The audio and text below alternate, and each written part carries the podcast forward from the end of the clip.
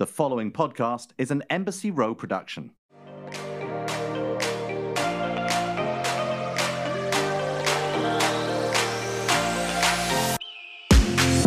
Hey everyone, welcome to Scissoring Isn't a Thing. I'm Darren Karp. And I'm Liz Cully, and I am staring at Darren, who is now living in a closet.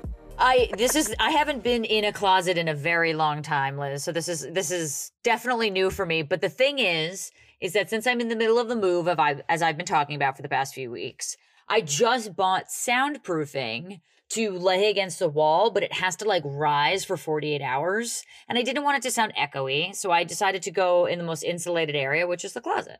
Like literally, guys, I'm looking at Darren, and she has like, like the racks of clothes are like right around her head. Yeah, it's exactly. good. I listen. The commitment to sound quality is outstanding. I really. No one wants it. a bad listener experience if we're in someone's ears all day. You know what I mean? Or for an 45 minutes or an hour. No one wants that. That's not fun. So we're just trying to make the better true. listener experience here. But Oh my god, you are so kind, so selfless. I know, I really am.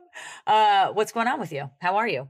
I mean, I'm okay. Oh, uh, it's like record, record, record corones up in Los Angeles, so I'm hiding in my apartment. It's bad, dude. I mean, even it's even really bad. for the holidays and things, like I don't I don't know what LA is going to do because it definitely seems more and this is coming from someone who hasn't been in LA in, in maybe a month or so, but spe- specifically since I left, it feels like dangerous, like more dangerous than it's been. I mean, Yes or no? I Maybe I'm wrong about that. I think these hoes are out there in the Hollywood Hills having big ass parties. True. And they did it for Halloween and they did it for Thanksgiving. Right. And now it's just like the reckoning has begun. Which, if I'm being really honest with you, my life hasn't really changed because we weren't really going out to restaurants. I'm ordering takeout and delivery, Yeah. Uh, just support restaurants, but I'm not really like going out. So, you know, I'm just like cozy, cozy in the house. Rachel's running around with ravioli, terrorizing me, telling me I need to like clean up this and reorganize that. Well, isn't isn't just- doesn't that sum up what marriage is essentially? It is. Okay. It lit legitimately is. She's like, um, you have so many pairs of shoes. I'm like, okay. Like, well, I need them. So to wear inside the house. I get it. I'm going to give up this entire closet that I am in right now to Nadine stuff because Smart. and I'll just take the smaller things and like fit and stuff. It just makes more sense that way. We did just two quick seconds before we get to the queue. Yeah. Watch the happiest season just because I was like, I know we're late to the game, but I also have to have an opinion about it. You know, it was one of those. It was things. about time, Darren. I know, seriously. It keeps coming up, and it came up in the episode that we're about for, that you guys are about to listen to. But yeah, you had to watch it. And what did you think? a storyline I feel like I've seen before. Nothing was like overly surprising as like in terms of it being a movie. Like I wasn't like, oh my god, I'd watch it again. It was cute and you know perfectly gay. It was it it was what it was. The thing that actually bothered me the most that I couldn't stop focusing on, I probably talked about it all movie, was K-Stu's hair. Like how we were talking about it in this episode with In this Justin. episode, you brought it up. I know. I just like couldn't stop, and and it was distracting. It was distracting. wait. Do you know about the Chanel runway show? no, guys, guys, guys. Maybe this technically is the cue, but we're not. We have a whole lovely update on the queer community Yeah. for you guys in a minute. But before we get to that, so it's Corona. Karl Lagerfeld, R.I.P. Right. Obviously, K- Kristen Stewart was like a huge muse and has been for the House of Chanel for quite some time. You have got to do yourself a favor, all the listeners, and you, Darren, go and Google Kristen Stewart at the Chanel show. She was the only one allowed to go to the runway show in Paris. So it's this video of a full on runway show, but it's just her watching it. It's so fucking strange. wait. Kristen Stewart was the only guest at Chanel's. it's so weird. And you know, what's what what Oh, really learned working working in journalism and then now working in more publishing, you know, like Vogue, Vanity Fair, W Magazine, which full transparency, I work for, Zoe Report, I work for, Elle, work with a lot of those folks. oh, folks. I'm dying. the fashion world is so different and I'm gonna say what it is. They're pretty fucking snobby, and Yeah, sorry that's the to all my colleagues. But the comments from like our past guest Evan Ross Katz, who's a writer for places like Paper and Harper's. I mean, I was howling at the comments. It's so funny and so weird, and it made me think of that when you ta- when you were focusing on her hair during happiest season. But you guys should all watch that. It's very strange. If you smoke weed, you should like get high and watch it. It's very strange.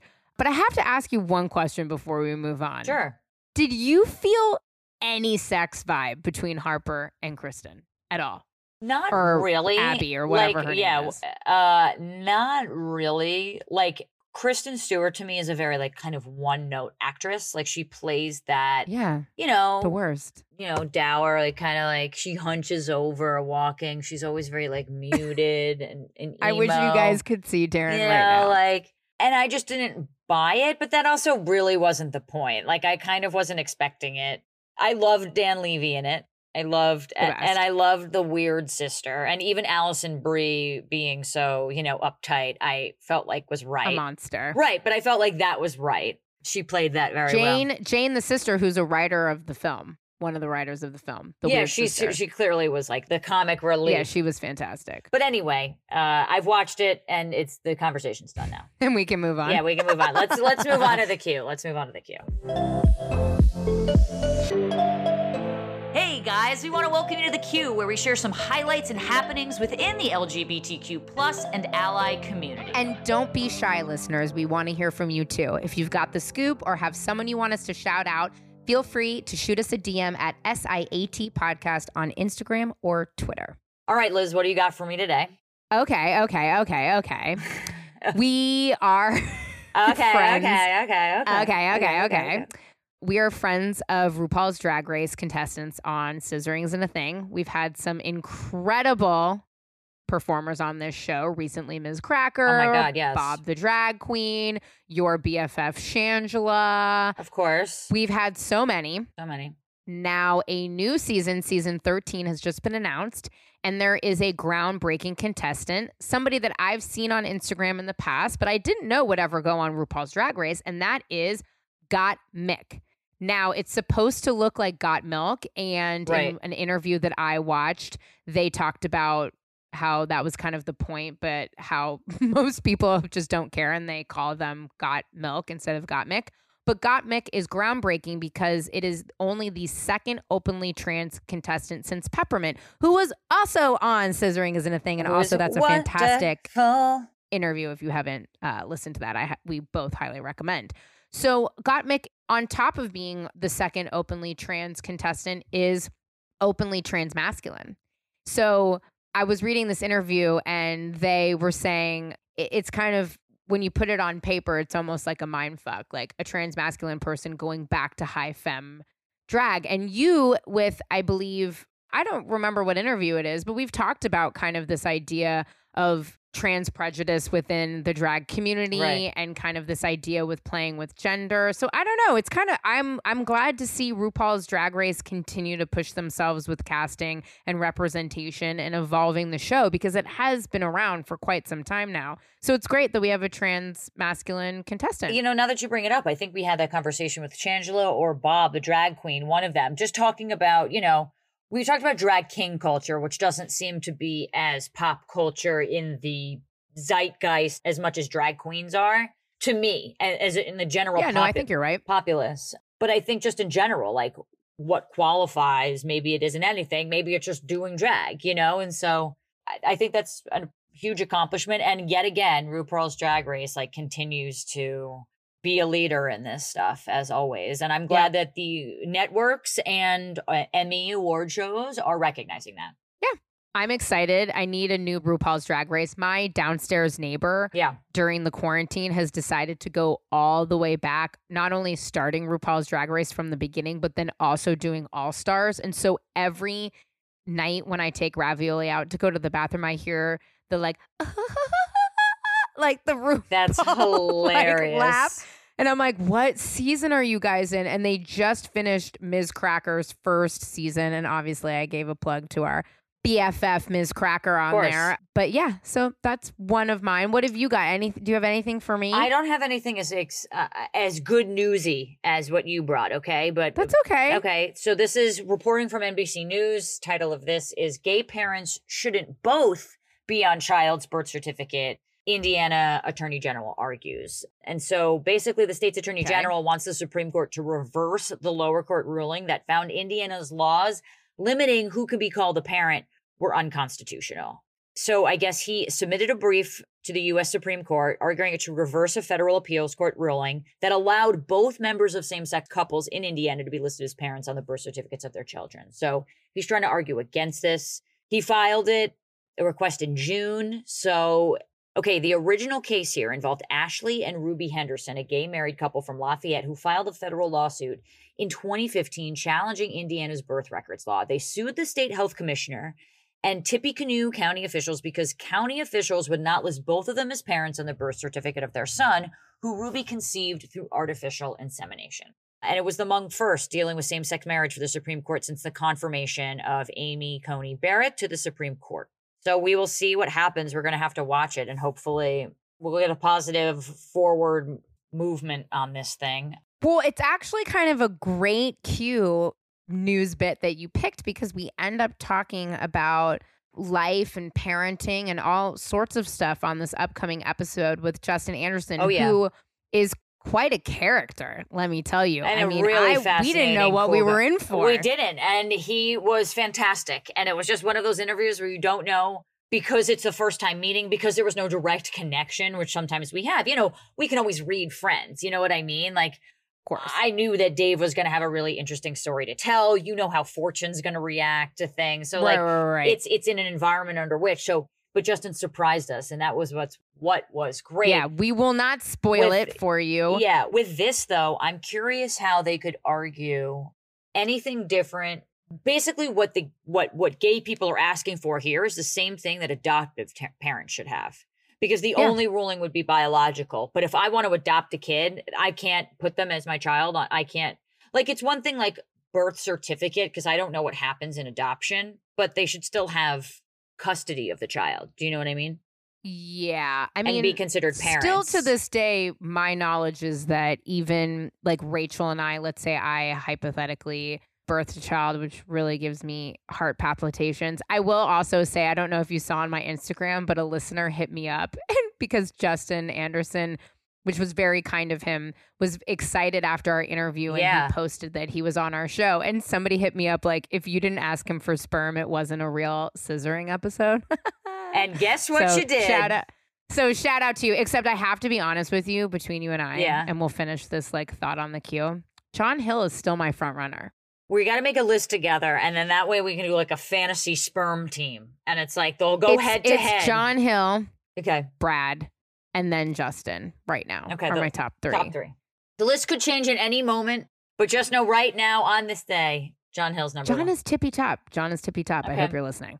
So anyway, from my understanding now is that like w- when we have a child, and if I'm the Right. one that births that child, Rachel would have to go in and file for adoption. that I child. know. I just don't know what Yeah. happens on birth certificates. Birth because certificates. That's what Yeah, this I is don't know- yeah. I don't know the answer to that. But the point is, is that it's basically asking for what adoptive parents are asking for. Yeah. Uh, so they, I, I mean, I hope they come out with the right ruling on this. More to come. We will check back in on the story as it comes available. I guess. And with that, I know we've kind of teed up the episode. Justin Anderson is a very famous hair colorist. He, you know, Has a lot of celebrity clients. celeb uh, Yeah. Chelsea Handler, Jennifer Aniston, Brie Larson, Kristin Cavallari is literally his best friend. Good you might have seen him on the E Yeah. show. I think that's where a lot of folks know him from. Miley Cyrus, as you said, Margot Robbie. It goes on and on and on. He's so cute. Hope you guys enjoy. Enjoy it, guys. Oh man, Liz, you know I start off every recording a little scared about because our guests are inherently just cooler than me and you. Our next guest is Justin Anderson, and there's a lot to unpack here, Justin, because not only do you have the coolest hair in showbiz, you might have the best energy of any guest we've ever had right from jump. Oh my gosh, I love that. It's so funny when people like introduce me on a podcast. I'm like, am I supposed to join in on this banter? Or is it like keep it quiet? Because I have a hard time like staying quiet. I Oh, be perfect. Well, let me read a little bit of your bio if that's okay Yes. with you. absolutely gorgeous. Also, I will also say your energy and smile is Bait. radiating and infectious. Yes. Okay, well, Justin Anderson is one of the most coveted celebrity hair colorists. I am actually going to redo your bio and I'm going to say the world. You've done work for almost every huge cover on the planet Elle W Cosmopolitan Glamour. You love the surf and the beach. You were fascinated. This is a line that I love. You were fascinated at an early age about how the sun and seawater could change hair color. Your fascination turned into a passion and an art, and you have trained and taught and worked in the top salons in the world. And you are the go to guy for Jennifer Aniston, Miley Cyrus, Margot Robbie, Gwyneth Paltrow, Kristin Cavallari. You might have seen him on a little show on E with Kristen as well. Chelsea Handler, Kim Basinger, which I did die for, and Erin Andrews. I mean, I can't imagine how many other blondes you've created and touched. And you also have your own line, dpHUE, which is an incredible line of products and everyone can get them and you could potentially be as beautiful and fabulous as all of your celebrity clients. Thank you for being on the show today. Thanks, Oh my gosh, thanks for having me. Of course. I love that little bio. That was fun. I, I just sit here like smiling like a cheese ball. like, um, but that was cute. Thank you for that intro. I have to admit, like, I love reading about someone's like fascination when they're younger and turning it into like their passion as an adult, you know, like, and really going at, you know, because the world sort of teaches you what you're good at, not necessarily, you should do what you're good at, not necessarily what you love or what you're interested in. And you're a testament to that. And I gotta say, for all the shitty little sun in products I put in my hair when I was a teenager trying to get that like beach blonde thing and like lemon and shit. This is really hitting all of my uh my interests as well. So hopefully you can give us some good tips on how to get that natural beach blonde because I fucking need it, dude. My hair was green because I was a swimmer. I'm born and raised in California, so I was lucky to have the sun and the s- salt water in my hair. Yes. But I also had an enormous amount of chlorine. So because I'm a natural blonde, I just had like lime green hair as a child. yeah, I grew up in Southern California too, and it was like um, it is in the bio what it talks about. Like from a young age, I was obsessed with hair. And you talked about Kim Basinger; she's a client of mine. But like I remember being a little kid and watching Batman for the first time, and just being obsessed with Kim Basinger's hair. And you know, like I'm totally gay, but since I was a little kid, I've just been obsessed with beautiful, powerful, strong women, right? So I always loved women, and I was especially obsessed with hair. And it was always kind of like my little thing any um, art class i took painting or anything i would always do hair and spend so much time focusing on that. I also remember my parents are both big surfers so we spent all of our time at the beach in the water whatnot and i really did love the way that like the sun and the water would lighten hair and so i've always had this fascination for it but um, i was so afraid to tell my parents i wanted to do hair for a living so it was kind of like that was my whole journey like how am i going to tell them you know i'm from a big mormon family so we're very, very Mormon, very conservative. I come from a really big family. So that was like my inner little secret. I was holding that one back to really give them, give it to them one day. I mean, you you've set us up perfectly because normally You you answered all of our questions. you did. Oh, bye guys. yeah, this is it. That's the podcast because we're definitely going to get into Mormonism for sure. We have questions about it. And obviously, I work at Bravo, so I have to ask if you watch The Real Housewives of Salt Lake City and what you think. But before we get to all that, you know, we start off the podcast and we ask each of our guests how they identify. Now, you just identified yourself as a gay man. That is how you would identify as as a gay man, or is it queer, or what's your moniker there? gay man, totally gay man. I love that question because there are so many different ways to Sure. say whatever you are, you know? And I think it's kind of cool that you guys asked that because it's like people don't really just like ask you that. I, I honestly like I'm a gay man for a long time, obviously, but no one's really asked me how do you identify? And that's probably the first time I've answered it like that. So I like that. And I think you're the first person who come who came on to say that they were well, or what it seems like to be scared of telling their parents what they want to do for a living as opposed to their sexuality. Like you're scared telling them about hair. And we're going to get into that. Was that tied in with the fact that if you said to your parents that you wanted to do hair, that that was like you're coming out to them? Like, absolutely, absolutely. Okay, so the biggest part of it. But like a little story on my family. Like I said, I'm from a really big Mormon family, and it's mostly male cousins. Like literally, I have probably 40 first male cousins, and then there's a bunch. There's girls thrown into it, and everyone was super. the girls thrown in. They're thrown I in love there. it. Just They're a there. couple. Throw a Yeah. couple in there to spice it. But it like up. I had It's a good. few uncles who played like professional sports. I had an uncle who was on the Chicago Bears. I had cousins who played um, basketball. So my, it was a very athletic family, right? And I always, from day one, felt like the little weird kid that wanted to play with dolls and play with all my girl cousins. And so I kind of always knew that things were different, but I had to learn at a young age how to kind of stand out because I wasn't a star athlete or whatever.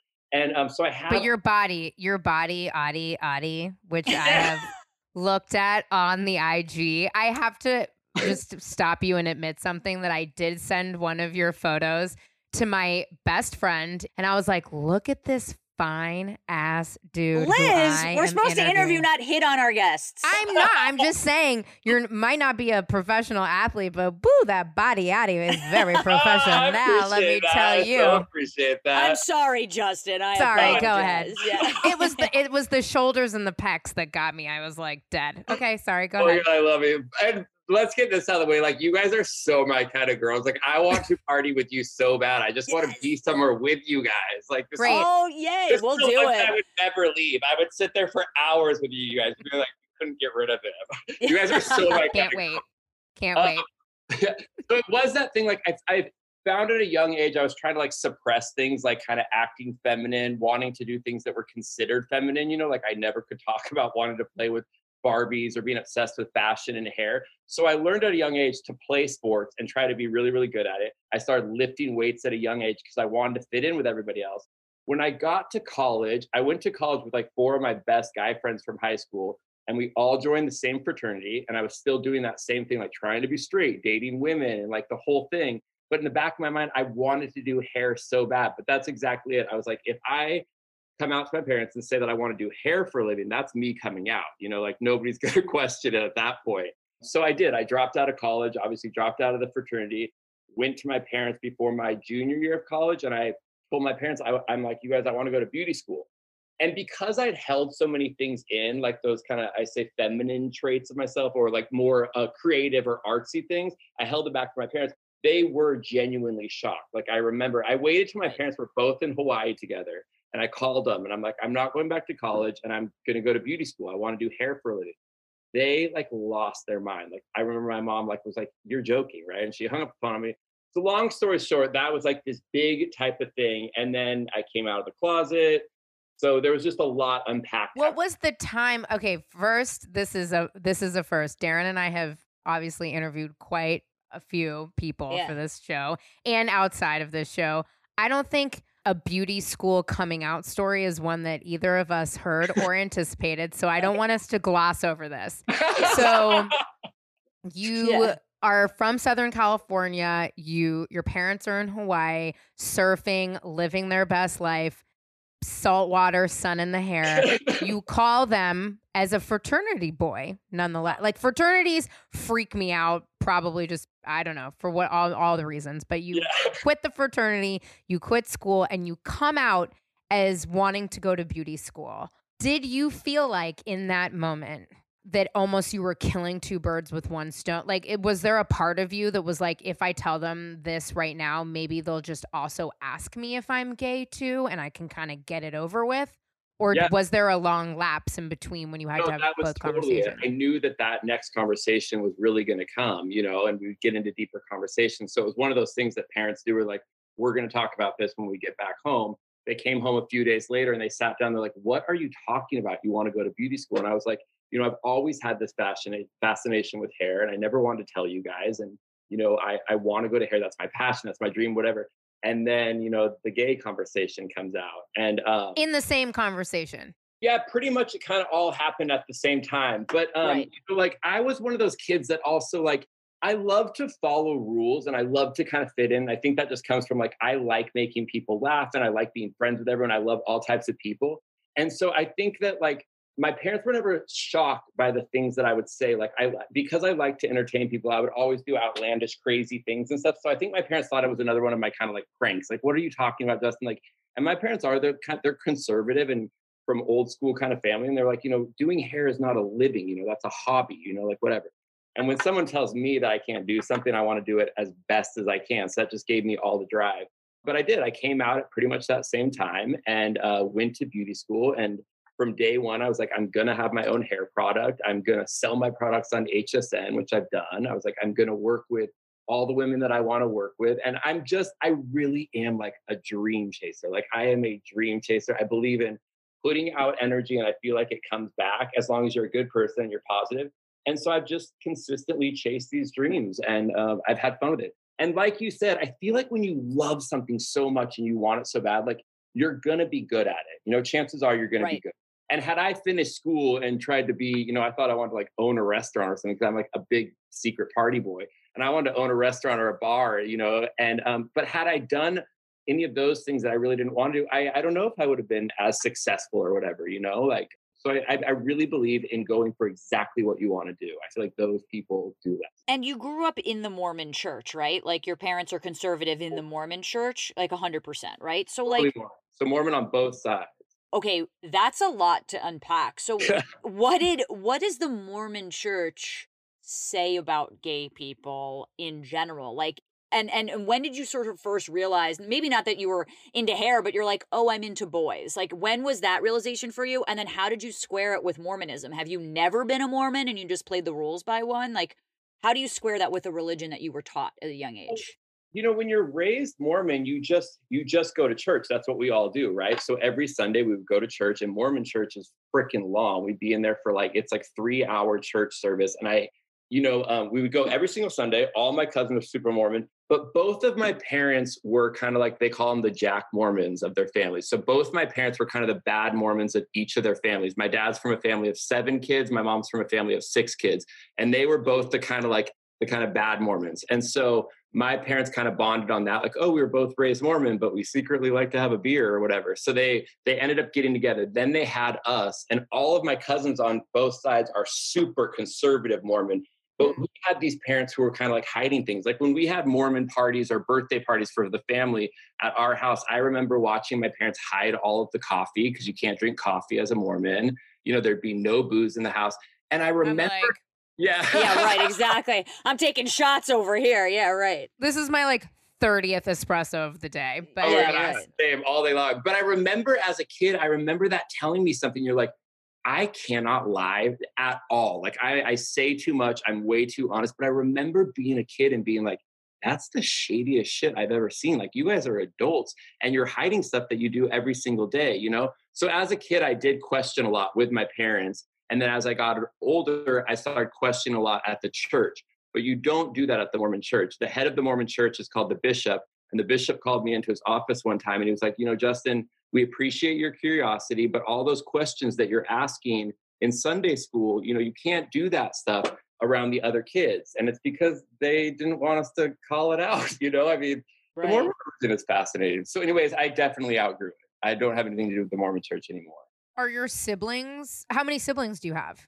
So there's four in my family. I have two brothers and one sister, and all four of us do not practice now, but all of our cousins still do. Where in Southern California are you from? Do you know where La Cañada, Flintridge? It's like near Pasadena. One of the best public school districts in all of this area down here. Why do I know that? Because all the lesbians are buying lovely homes in La Cañada, Flintridge, yeah. and having their children go to public school because the public yes. schools are so bad in LA. Oh, I know, Justin. I'm getting to that age. My wife keeps telling me how nice it is over there. I'm like, that is fucking far from West Hollywood. I don't know. I hope there's gay couples moving there. My gosh, like growing up there, it's a beautiful place to it's live. It's beautiful. those old, beautiful, like kind of Pasadena looking homes. Yep. The nicest people and stuff. But I mean, I didn't know anyone gay growing up. So that'd be fabulous if all of us gays took over it. No, they really are. I'm not exaggerating. and you know, like I'm just fascinated with different unconventional types of religion, which I would con- consider Mormonism, because I think Mormonism has so many stereotypes about it, other than like maybe Catholicism or something else that we kind of hear about in general. How did your parents feel about you not only being gay, not only being a hairstylist, colorist in the hair industry, but also like not being a Mormon anymore? I mean, were these like three things of disappointment? Because to your point, your parents sort of understood the hypocrisy in Mormonism because they're hiding things that are quintessential to the religion. Like, Yeah. so were they upset that you guys are not Mormons anymore? No, so this story goes even further. My parents are no longer Mormons anymore. They pulled themselves out. And it really did get to this point. Like, I'm not trying to take all the credit for this, but when I fully came out of the closet to my parents and we started having real conversations, my parents just really started thinking about the church. And they're like, you know, what have we been doing all these years? Why have we been faking it? So they pulled themselves out of it. And we started all of us as a family going to a non denominational Christian church. And I would literally from like West Hollywood, when I was doing hair in Beverly Hills, West Hollywood, I would drive out to the Pasadena area and go to church every Sunday with my family. And I loved it because I love having some sort of faith, you know? But then when Prop, was it Prop 87? What was the gay marriage proposition? It was so huge. Like, Ooh, boy, we are First bad. We don't have props in New York. We Yeah, just have props? Rachel, yeah. what was what was gay marriage prop? Prop 82? My wife's a good gay. I asked her. She doesn't know. It's Prop 8. Prop eight, Ooh, yeah. God, don't tell anybody about Bad this. gays over here. Woo. So I was going to church all the time with them, but then when all that stuff started happening again, it kind of reminded me because there is there's that conflict. I don't know why religion is brought into all this stuff. You know, I hate talking about politics, so I don't want to go down that path. But I just don't understand how we're confusing all those things like religion being brought into it. So I just have a difficult time with religion. But I always say that I am so thankful that I was raised Mormon because Mormons are all about family values. You know, it's like honesty, being kind, loving your neighbors, all that kind of stuff. So I have all of that stuff in me. But I just feel like, you know, as you get older and you really start to realize the way that the world really, really works, it's kind of hard to. I just I can't imagine being an adult and believing that stuff. And I'll leave it there.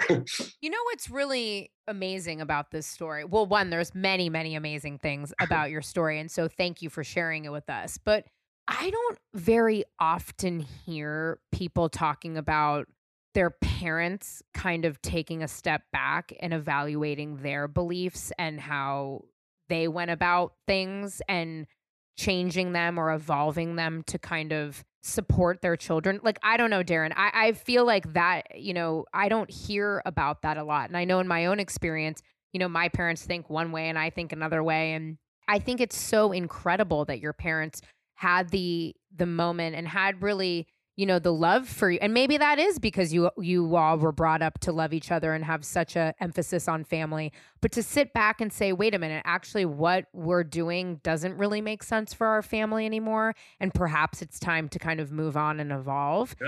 i just think that it's really touching i think that's in, that's incredible Yeah, it's one of those things too. I genuinely feel like if you love your child and your child comes out of the closet and they tell you who they are as a person and you believe your child and you understand them, it's hard. You know, I think that me coming out really helped my parents. You know, it's like, and I look at, you know, there's no other um, gay kids who are out in the in my Mormon family. No, just kidding. I'm just kidding. I don't know if it even. oh But no I tea feel no like- shade but I feel like in religion, you know, like when one of your kids comes out and you love that kid, it's like you've got to support him and it makes you question a lot of things about religion in general.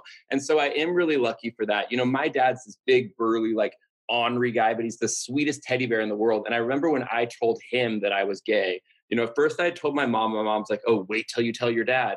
And so I had told my dad, and my dad gave me the biggest hug. And he literally said to me, he's like, Justin, like, you have always made everyone in our family, your cousins and everyone so happy and feel accepted and everyone loves you. And if anyone doesn't give that back to you, they're not worth your time. Like you Wow. need to always be exactly who you are because like you set yourself up for this.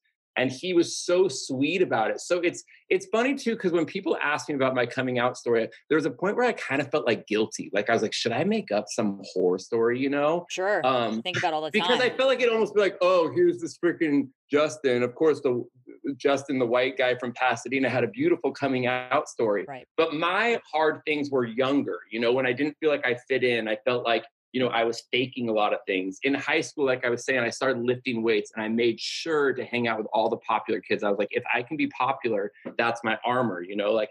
I was homecoming king. I slept with girlfriends. I, you know, I had the same like cheerleader girlfriend for junior and senior year, and I wanted that stuff so bad. But I was miserable. You know, I watched other kids at school who were kind of gothic or super artsy. And I was like, they're so much cooler and there's so much depth to them. And I was always living this lie. So my hard stuff was younger, you know, Right. like I really tried to fit into that stereotypical, like Southern California box, you know? And with that, I mean, to your point, you're not a gold star gay. So you've slept with women, you've had girlfriends, whether or not that was a real thing in your mind, it happened. A, did you have any like gay experiences with other men? Like, what was your first experience with that like? And then not only coming out to your parents, did you have to come out to your Mormon friends and church? Like, what was that like? So I remember um, the Gold Star Gay is like my favorite thing ever. You know, I am the horniest person in the world. Like I love sex more than anything, and so I had girlfriends. all through. I'm like sick. Yes. I had yes. girlfriends all through high school, and I had a lot of sex. And I'll take this even a step further. I have a 19 year old son that I had with my girlfriend before I really came out of the closet. Wait. What? Wait, wait, wait, wait, wait. Whoa. Whoa. Burying the lead. Know, You I didn't know, put that in the bio, guys. Yeah, that's not in the fucking what bio. the fuck, you guys? Wait. Oh Okay. Okay, Wait, I'm so like wait, now dying. we You don't more even look old enough. You don't even look old enough to have a 19 year old son. Also, is your 19 year old son as hot as you? Like, Yeah, I like- have so many questions. I mean, do you Oh guys my- want to go into that story really quick for a second? Yes, yes, Okay. yes. Yes. Go So into the it- story. so in high school and i don't talk about this ever i do so many podcasts and i never like go into this one because it's a deep conversation but i honestly like your guys' questions are so fun and it makes me just want to talk but when i was in high school i had my girlfriend debbie and debbie was like the hot cheerleader and her and i were together everyone knew that we were her and i were together and we were freaky like we used to have sex at all the high school parties like we'd go out in the car and have sex and everything the la- when i went to college so i was 18 years old my freshman year of college she came to visit me one time in college. We had sex in my dorm and she got pregnant. And um, I come from one of those families that, you know, obviously there's, there's the religion stuff and her the same thing. So there was no talk of abortion, all that kind of stuff. We're going to have the baby. We had the baby, put the baby up for adoption. We picked the parents. It was an open adoption. So we found this beautiful um, couple. And of course, Debbie was gorgeous. I'm, you know, whoever I am. And so- Gorgeous. Yes. very Gorgeous, yeah, gorgeous. gorgeous. Yes, No, you but- are. Mhm. but at this time, it's like you have two healthy kids who are having a baby in high school. I mean, that's the dream for someone adopting, right? It is. For It So we is. met a bunch of different families and we found the parents that we absolutely love. We had our son Tyler. I was in the hospital room. We hand, I'm 18 years old, by the way. You know, we hand our baby over to this family, and I drive back to college by myself. You know, and whatever. And then life goes on, right? Two years ago, I'm literally sitting on the couch. No, this is probably three years ago. I'm sitting on the couch with my boyfriend now, who I've been with forever. I'm sitting on the couch and I get a direct message on Instagram from my son yeah. literally saying, Hey, I open it up. I'm like, this kid's cute. Like, I look in the picture. I'm like, why is this guy like writing to me or whatever? So I write back, like, Hey, what's up? And he's like, Do you know who this is? Boom. So then the whole thing happened. We start talking on Instagram. Our, my family, his family, we all meet for dinner. We meet up. Um, so I definitely like, yes, there's women in my past and all that kind of stuff. And I was never grossed out by women. I'm totally gay, but I've never been grossed out by women. I feel like there's gay guys who are like, ew, women, no way, I could never. There's a lot of misogyny in the gay community about women. There It- absolutely is, and I can't stand it because for me, it's like I, I I don't know. I always get I can't talk about that that much because I always get uncomfortable. I don't like when people are confused. Right? There's nothing about me that is confused, but I think women are hot. Like I think there's so many sexy things about women, you know. But I know that I'm a gay man. But I was I was never I was never turned off by it, you know. You know what I love about life is What? this. I Yeah. had no fucking idea. I'm like speechless. My mind is blown. I want to cry. I don't know why I'm tearing. Oh. Darren makes fun of me. I always cry. Your son finds you on Instagram. I love that you're like, ooh, he cute. Like, who dis? This is a beautiful story. You keep coming hits after hits after hits. Well, I don't also, even like, know. what's your relationship like with your son? I mean, do you consider yourself a father? Not that you're biologically, yes, I understand that, but I'm just saying behaviorally, I mean, he's got his parents, you know, that you picked out, Yeah. that all is good there. And like, but now that he's 19, is there some sort of relationship that you want to form? And like, what does he think Yeah. about the gay thing? or Well, and by the way, like I just dropped a bomb on you, and it's like a big thing to talk about that you guys Yeah. had no idea that I was talking about. So, with that said, I want you to know you could ask me any question. Like, no, nothing offends me. I love these kind of conversations because I feel like we all need to be like more open about these. No, this things. is amazing. Like Yeah, this, is incredible. this that's what I'm saying. Like this is what life is, right? Like we're all not to get really weird and deep, but we're all like apart. Normally we would have you in a studio. We would all be feeding off of each other's energy. I would probably hug you and touch your pecs a few times.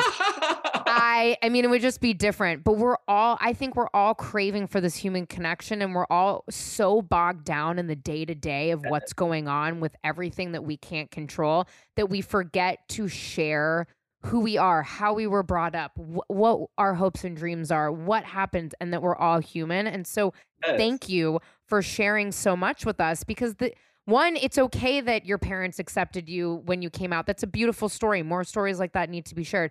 Also it's great that you were probably like the most beautiful like riverdale-esque like prom king i can imagine it in pasadena in my life.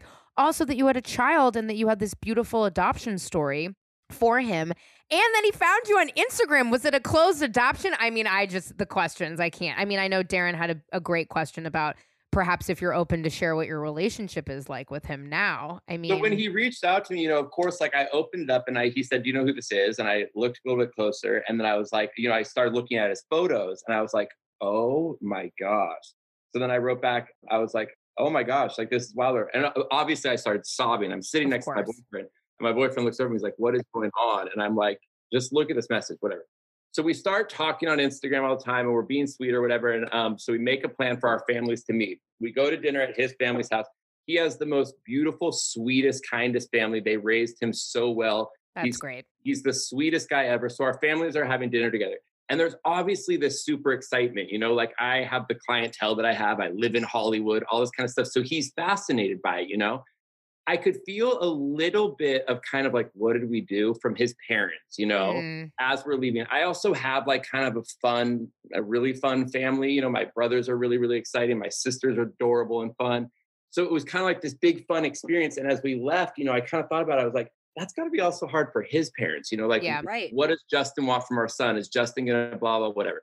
So a few days later, I called his mom and I said, Hey, look, that was the most beautiful experience ever. I love it more than anything. I want you to know that I am here to be whatever he needs, but I am not stepping into your guys' world. I will, ne- I was like, if he wants a relationship with me, I am all about it, but I'm not going to step any boundaries. I need it to be on your guys' terms. Like you guys reach out to me.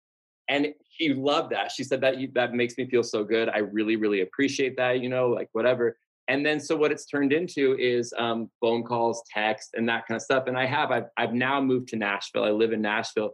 And uh, you know him and i talk about all the time like i'm like you guys need to come down to nashville and stay with us. Um, so we'll, we'll see where it ends up going you know? But i have to be honest i didn't i didn't grow up with him. So i didn't meet him until what he was seven, 17 years old? No like 16 years old i actually met him. You know so i ne- i don't have like that connection. And i think maybe it'll happen later in life you know but all my what did friends Debbie say? What did Debbie say? Yeah, what, do you and her Debbie? have a relationship of any sort, or I do love Debbie. She's a sweetheart, but we don't have a relationship now. You know, uh, we don't really talk anymore. But I love kids more than anything, and I really do want to have kids. And I have like that real like my friends call me dad because I love taking care of people, and I lo- I love conversation. I think I would love to raise a s just the sweetest kids ever. People who listen and talk, and people who are vulnerable, and people feel like they can be whatever they want. Like I feel like more. I feel like more gay people need to raise kids. I'm sorry. I agree. Would you ever donate sperm to a lesbian couple? just asking for a friend? Just asking uh, for Just a friend. asking in general. We just raise a pack of kids together. I mean, they Yeah, would be right. blonde, very, very blonde, and they would live by the sea and have sun and salt water in their hair. Just, just asking for a friend.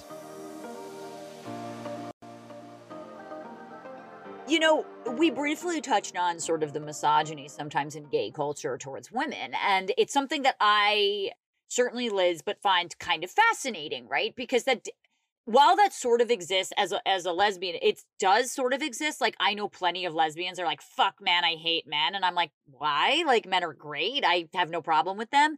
But certainly in the gay culture, there's definitely that. And one of the questions that I want to ask you because I work for Andy Cohen and we often talk about gay culture in general, just what is going on. And he complained about some of the housewives commodifying being a gay man. And sometimes they'll be like, oh, I'm just going to bring my gays along. Or like, you know, it's a single party, but like, eh, I'm just going to invite my gay guy. And like, almost like they're a purse or a property or an accessory. And in the chair, I'm assuming when you're doing women's hair, maybe men's hair as well, you know, like there's a bond that forms. You're a little bit of a therapist, you're a little bit of their best friend or their parent or their kid or whatever happens. And I'm curious for you, do you ever get that sense of women commodifying you where like, oh, I'll just tell Justin that just because he's a gay guy, he's fine, he's safe. Like, and how do you feel about that? And how does that manifest for you? I love that question so, so much. And it is a thing because I work when I was in the salon, I was doing 20 women a day in the chair and I wow. like to get deep. So I would talk to all my clients. I was really, really close to them and whatnot. And here's the thing I feel like that's kind of on us as a gay man to I don't know. I don't know if I'll get in trouble for this, but I say everything that I want to. I think if you play into that role, you're kind of setting yourself up for it. If I was like, yes, queen, go for it, girl, you put that on, then you're kind of playing that character and then you become that person for them. I've right. always talked to my clients like the way that I talk to anyone, you know, like I, I, I don't act like a character. I act like completely myself. And so I don't know. I feel like if a girl said to me, like, oh, yes, queen, you do that. If, if, a client said that to me, I'd be like, oh, I don't really talk like that. Like it'd be weird talking to me that way. So I haven't really, really experienced that, you know? So it does. If I hear people say, like, oh, I'm one of the housewives, because I'm a huge housewives fan, I watch them all. Oh, but, um, we got to get into Salt Lake City in a minute. It's yeah. just, yeah, yeah, yeah. But what? Whose party was it where she literally had her gay best friends? It was like a gay party. It was like Sonja Morgan, and she like yeah. only had yeah. She very much so like. I mean, I love Sonja. It's not shade to Sonja, but she definitely yeah. commodifies gay men as if they're bags or shoes. You know, yeah, she does. So like I was saying earlier, like nothing really offends me, but I remember like that kind of stuff. Just it just bothers me. I just feel like it's right. like cheap, and I feel like we're beyond that because I feel like we're past that point where it's like ooh, a gay. Like I want my own gay. Like aren't we all beyond that? Like if you live anywhere near a city, you you don't call them a gay or like my gays. Right. So me, it's not like I get offended. I just kind of think it's dorky. Like you sound like a nerd if you like if you're excited about a gay, you know. So but it is it is interesting though because it uh, it is typically I would say you know straight women that do have this like gaggle of gays that they have right. around yeah. or like think that it's super funny to go to drag brunch and like poke fun at the culture and yet they want to oh, be in it. It's interesting. Well, and I also think it's interesting that when you get a girl like that who wants to really hang out with gays for whatever reason, they start to like they let their inhibitions like they're trying to find something in themselves. They like the freedom that the, their gay friends are having, but I feel like they take it too far. I just I I don't know. I've also never really kind of related to the I've never gravitated towards those kind of women. You know, right. being Kristin Cavallari is my best friend forever, right? And I did Very Cavallari with her. And that was eye opening, the reality TV world, which you guys are so familiar with. But all of a sudden, when these new people start following you on Instagram, they're all saying, like, oh my God, I want you to be my gay best friend, or like, I want a gay best friend like you. I don't take offense to it. I know what they're kind of saying, but it's just this interesting thing. It's like everybody like wants a gay or but it's like but what are you really looking for? You're probably looking for like a man who's sweet and who'll listen and maybe who's someone or who's a best friend. Like why yeah. do they have to be a gay best friend? Can't they just be like a best friend who's a male? What if they're straight? Like it's a commodity. It's weird. I'm actually going to clarify. I would like a best friend who is lovely hot and sensitive and nice and listens to me but also can really do my fucking hair I'm not gonna hey, lie. Yeah, we're a good match. yeah, right, exactly. Okay, wait. I have to ask you about Salt Lake City because you watch all the housewives. Give me your initial thoughts. Do you like it? What do you think about it being related to the Mormon church as someone who grows up? Is it an accurate portrayal? Uh, spew all thoughts. It is, and you're a direct connection to Andy, who I'm obviously a big fan of Andy, just because I love what he's done for women. I am a big, thank you. Know, you. I'm a big proponent of that, and no one seems to get it. And I'm like, no, no. I've gotten in really big fights about yes. this. I know um, Andy Cohen and Jillian Michael have beef together, and Jillian happens to be one of my really good friends. And we've talked about this actually before because it's come up before. And Jillian is like housewives, you know, she has her opinion of it. She said publicly, so I'm not saying any secrets. Right. But for me, I feel like um, the housewives have given women a platform that they've never had before. If they want to be the crazy um, housewife or they want to be the Bethenny Frankel or whatever housewife they end up being or whatever they end up doing with this platform, that is fucking beautiful. And that's something that Andy Cohen has created. Like that's magical. Like I have serious respect for that kind of stuff. And then on top of it, I just love all of it. But Salt Lake City totally nails it on the head in the Mormon religion. That's exactly what it is. There's Mormons who are crazy Mormons who are like so into the religion and then there's people who are like halfway in and they kind of like dabble in things and then there are people who are really really bad mormons and so it nails it on the head but the character who i think stands out the most to me is whitney the blonde Yeah. and I actually wrote to her on Instagram because our story is so similar. And I wrote to her and she was so sweet when she wrote back. But I'm so excited about Salt Lake City. I'm so excited to see the whole thing play out. I cannot wait. My one complaint yes, is tell me. So housewives, when things are new, I love that nobody has like a brand that they have to act for, right? So I like Mhm. seeing how these women really put it all out there. Like reality TV should be like you don't hold back. So I like that everyone's like putting it all out there right now. I always get nervous, like maybe next season when they start having followers on Instagram, they have to cater to their audience and stuff. True. I true. like this like raw, vulnerable part right now. But I do think there's a couple of them that like I wish they wouldn't try so hard to play a character. Like they're like trying. who? So Jen Shah, I just Yeah, feel like she's I knew. I had a feeling. I had and a I, feeling. and I and I do I love everything about her because of course before this came out I was like researching all of them I was looking at Jen's Instagram before the show even aired which and I was is like, oh. bananas before it aired. Yeah. She has like- six was like, assistants. Six. yeah she's amazing and I was like oh she's gonna dominate the housewives world but then when I started watching a few episodes I'm kind of like she's not that exciting to me just because I feel like she's trying to play a role like I just don't believe it but the rest of them like Heather I love her Shout out to Heather, who's a fan of scissoring isn't a thing. Hope Yeah, you're love listening. Heather. We I love you. her. Her last name's Gay. We have to love her. That's just- And it's by and she really she had like an amazing clapback.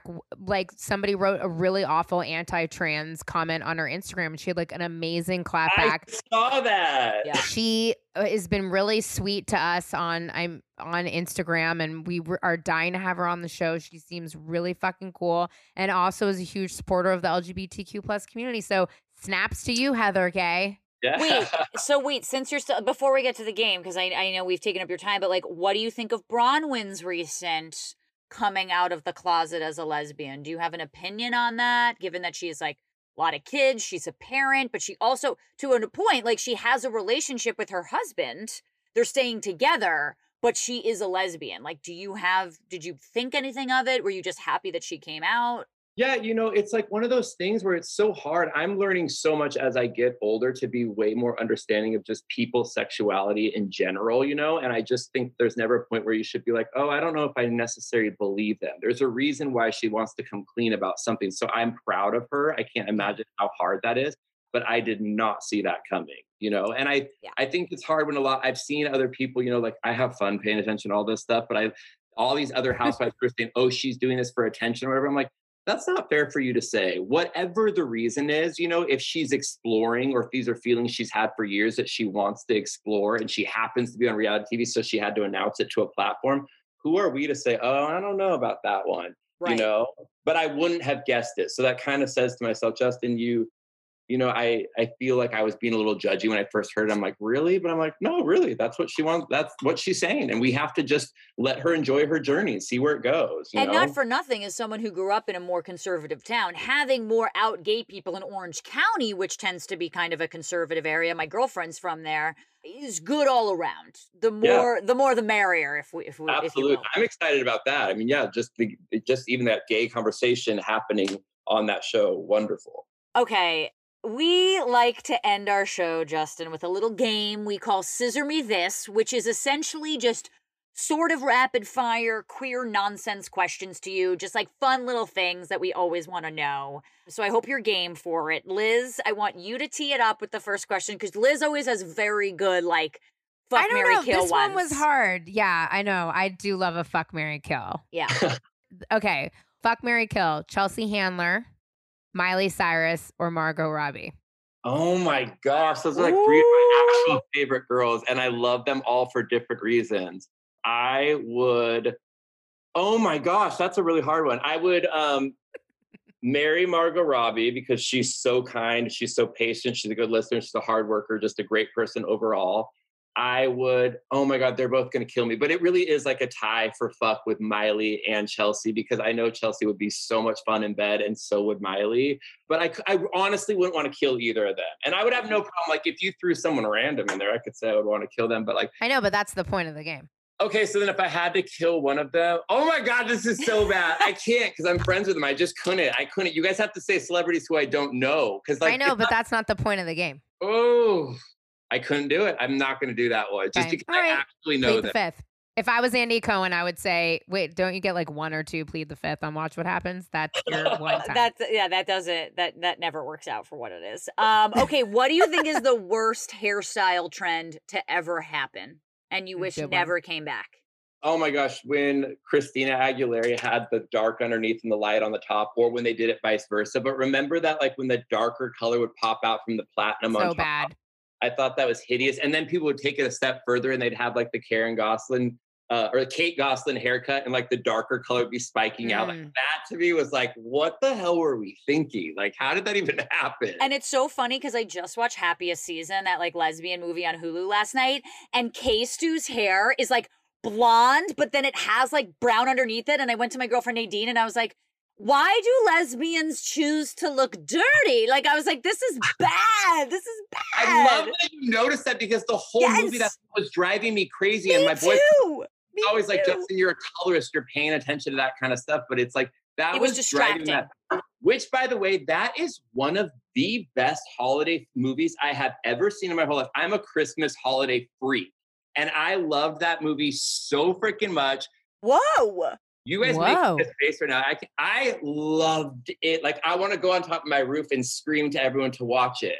Am I a nerd? I love. No, love you're not a It's nerd. It was just- unpopular. I, uh, unpopular opinion. I feel like, right, Liz? Because like we were making fun of it a little bit. I know. I even actually was a guest on a podcast just to talk about it. I think there are really good things about it, and there are things that could have been improved. You guys, here's the thing that I like about it. I Yeah, like let's hear that- it. I like that they kind of went back to that like cheesy what we grew up watching and they put the main characters as get like there was Like completely unlikable. I mean, Harper is a monster. Like it, she is the star of a thriller. I really wanted her to go away and I thought she was going to end up with um The ex, uh, Aubrey Plaza, right? Yeah. Yeah, me too. Yeah. I would have liked that. Oh, I'm so bummed to hear that you guys didn't like it. No, no, I no, no, liked no, it. no, no, I no, no. liked it. It was like classic. Like to me, it was. Just, it wasn't like interesting in the sense that it was a storyline that I've heard several times. But to be honest with you, but because we're gay, like I want like my Mormon Yeah. cousins to watch that and just kind of relate fair, to fair. it. And they and you laugh. I mean, it's so silly and over the top, but I just thought it was really cool to see that because it like wasn't the gay movies that I'm used to seeing where they try to make it too edgy or too out there or it's like too sexual or in drugs and stuff. Like this was like a good, fun yeah. movie you can watch with your family. And they know? didn't stereotype the lesbians as much as I feel like other movies Which I liked. do, you know, which I definitely liked. It wasn't like, you know, the whole joke was like that Kristen Stewart was an orphan, which I found to be like, okay, that's a running joke that I find to be good, but it wasn't like, oh yeah, she's a plumber or she likes wearing plaid. Like it didn't hit those tones, which I was very happy with. And ultimately, it was an entertaining, good holiday movie. It wasn't like, That's my net net. It was that it was Yeah. an entertaining, ho- good movie. Though I did find Alison Brie also to be a monster, and it was very but violent. that was good and for her. Yeah, but that was a I good know. character for her. It just felt yeah, because Um, she's like so hungry. It was she was like angry and freaking out the whole time. I just the the coming out was like vicious. So or the outing rather. Okay, I have a fuck Mary Kill for you. And I was gonna do Housewives edition, Justin, but now I'm gonna do House Husbands. So we're gonna go Mauricio, Kyle Richards' husband, who's gorge, Joe Gorga, Melissa's husband, and Aaron, Denise Richards' husband. Fuck Mary Kill. Well, I'd have sex with Aaron because I mean I know he's the grossest kind of straight on earth. Allegedly, allegedly. Allegedly. Oh my But god. that would that would be my fuck. Okay. Uh, I would um, marry Mauricio and then kill Joe. But you know who like my housewife crush is? Wait, am I messing up the names? Melissa's husband is my housewife crush. I Joe was just Joe is the hottest man on Housewives. Yeah, you're killing him. You need Oh my to. god, I really messed that up. Literally, my boyfriend and I, my boyfriend's nickname is Scoot, but Scoot and I, whenever we watch Jersey, we're like, Joe is so hot. Like He's Joe hot. so feel wait, do you want to redo? You want to fuck Joe? You killed him though. You want to kill? You should just like, kill is Denise it that Richards' Joe husband. looks good when it's just Joe, or and Joe looks bad compared to Mauricio and Aaron? Like, you're No, just no, 'cause watching act- Jersey, so he's good. Joe's you know? the hottest one out of all of them for me. Like Mauricio doesn't really do it for me. Like But he's rich as fuck. Yeah. he's So, rich. Yeah, he's so rich. rich. So like that that is the correct answer Yeah. for marriage. Like regardless just that's how I look at it. Like Yeah. marriage first is the scroll. Yeah. You know but what I mean? Joe is my crush. Like he's hot. The kind of dad he is and the kind of Yeah. husband. Like, but I imagine that he uh, is little. Oh. he is little. He is littler, littler than you'd think. Okay, well, you Okay. are the king of blonde, so I have to end on a blonde question. That's sort of hard. Please pick the best blonde of all time. It's also personality and like vibe. Yeah. Anna Nicole Smith, Marilyn Monroe, or Madonna. Anna Nicole Smith. Like I remember. I mean, remember Anna Nicole Smith's Guess ads? Are you kidding me? I mean, Yeah, of course. She was a out of this world. I have to tell Anna Nicole Smith story because I was in love with her. I, I find her to be one of the most fascinating women of all time. Her whole story, everything. And I just loved her, watched all of the show and everything. I think it was my 21st birthday. Her birthday is right around my birthday. So we had our birthday parties randomly at the same place in LA that used to be cool, the W Hotel in Westwood. It was like the hot spot Oh. at the time Oh, yes. but we both had our birthdays at the same time and we were in like this private room on other sides of it. So I kind of partied with her. I went up to her and I was just like, I love you so much. She was so sweet, hugs, ball, whatever. She died not recently after that. So like I met her right before she died, but I remember like seeing her and just she's like bigger than life, the most amazing person ever. Like I was devastated when we lost Anna Nicole Smith because I just Yeah. thought there was something so beyond special about her. Just an incredible woman and fascinating. But her Yeah. hair in the Guess ads was like unbelievable. It was insane. Amazing. Uh, all right, last one before we let you go. Which housewife of all the franchises do you think needs your help the most with their hair? Oh my gosh. Well, it always was Luann because Luann's hair just drove me crazy for years. But I feel like she's growing it out. I feel like maybe she like somebody got a hold of her and she's getting like a more updated do and it's starting to look good. But you know, I always would go back to the ones who I just think they have it kind of off because I kind of love when someone has like a crazy hairstyle that kind of works for them. Like I don't think everyone needs to have perfect, gorgeous hair, but it's always when people's is a little bit off. Like Denise Richards' hair on the show, her hair color in particular, just always threw me off. You know, because she's such a gorgeous brunette. Like I wish she was kind of more brunette with a little bit of highlight going through. Like she'd look young and hot and expensive and rich. Like I just don't, as Mm. much as I love blondes, you know, it's like I do not think everyone should be a blonde. I mean, there's nothing hotter than brunette hair on light eyes. you know? yes. yeah. I mean, if you were a blonde, it would just be, you'd be Kristen Stewart. But, but it's just like, um, I just, I don't like when people try to be something that just doesn't work for them. And Denise, Yeah. for me, like, she shouldn't be that blonde. Wow, you nailed all of our questions. Justin, you are fucking incredible. Like the best. We love you when this is hopefully COVID proof. Uh, we would love to see you if you're ever in LA or New York. Yes. We would love to have a drink and Kiki and talk to you about everything Let's because please keep in touch. I found both of you it. guys on Instagram, but like, I Yeah, need we're to you guys following you back, dear, as I share all of I your have to photos. meet you guys though. Like, we are gonna have fun.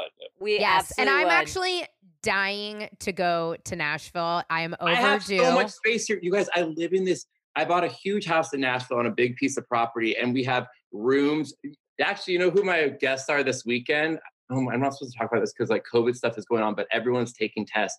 But Craig and Austin are staying with me this weekend from Southern Charm. Oh, Yeah. my uh, Craigie and. Kroll. I love Yeah. them. They're my boys. And I'm not one to just say things like literally. I'm not kidding. I we got this house because we love guests, and we set every room up like a hotel kind of a Great. room. I- Ding dong. Yeah, I'm so there. if You guys come here, just like come and stay. It's so fun, and like I love shit like that. We You're a dream. love it. Scissoring field trip. Justin, we love you.